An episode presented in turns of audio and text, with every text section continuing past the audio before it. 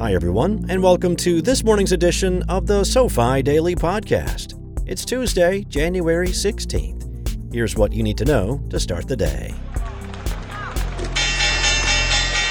Let's begin with a quick review. U.S. stocks were mixed on Friday as the market digested two days' worth of inflation data, as well as a slew of earnings. Wholesale inflation decelerated for the third straight month in December painting a different picture than consumer price inflation, which ticked up last month.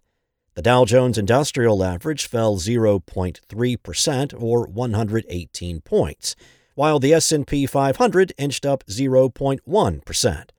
The Nasdaq Composite was more or less flat. For the week, the Dow was up 0.3%, while the S&P 500 rose 1.7% and the Nasdaq Composite jumped 3.1%. Many major U.S. banks handed in report cards at the end of last week in what is often considered the start of earnings season. Shares of Citigroup rose 1% after announcing it would cut 10% of its workforce and describing 2024 as its turning point year.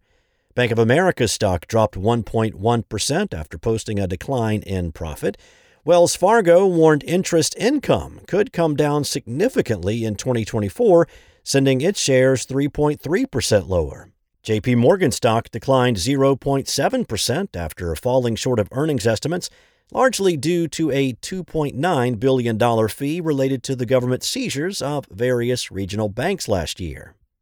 Elsewhere, shares of United Health fell 3.4% due to higher than expected medical costs as patients who delayed procedures during the pandemic returned to clinics.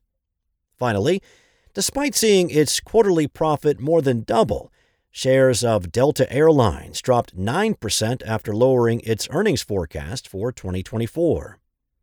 In other company news, Tesla shares fell 3.7% after announcing price cuts in China and a pause on most production at its factory in Germany following the Red Sea attacks, which affected its supply chain.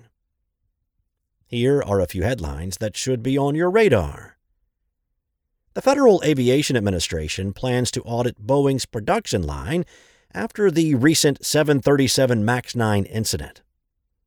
Anheuser-Busch will be the first ever beer sponsor of the Olympics and Paralympics advertising its non alcoholic Corona Cero beer at the next three Olympic Games. Finally, President Joe Biden announced a new wave of student debt cancellations for certain borrowers enrolled in an income driven repayment plan who received less than $12,000 in federal loans and have made payments for more than a decade. Here's what to be on the lookout for today. January's manufacturing index for the state of New York will be released. and company earnings, Goldman Sachs and Morgan Stanley will report. Last but not least, here is one non finance related thing we learned today. The 10th President of the United States, John Tyler, still has a living grandson. That's all we have for you today. We'll see you back here tomorrow morning, and in the meantime, don't forget to check out the SoFi app. Before we go, this communication from SoFi Wealth and the Street Sheet is for informational purposes only. It is not intended to serve as a recommendation to buy, sell, or hold any security, and is not an offer or sale of a security. Information contained within should not be perceived as a research report and is not intended to serve as the basis for any investment decision. Any third party views reflected herein do not reflect the opinion of SoFi Wealth or its affiliates or the Street Sheet. All investments involve risk, and the past performance of a security does not guarantee future results or returns.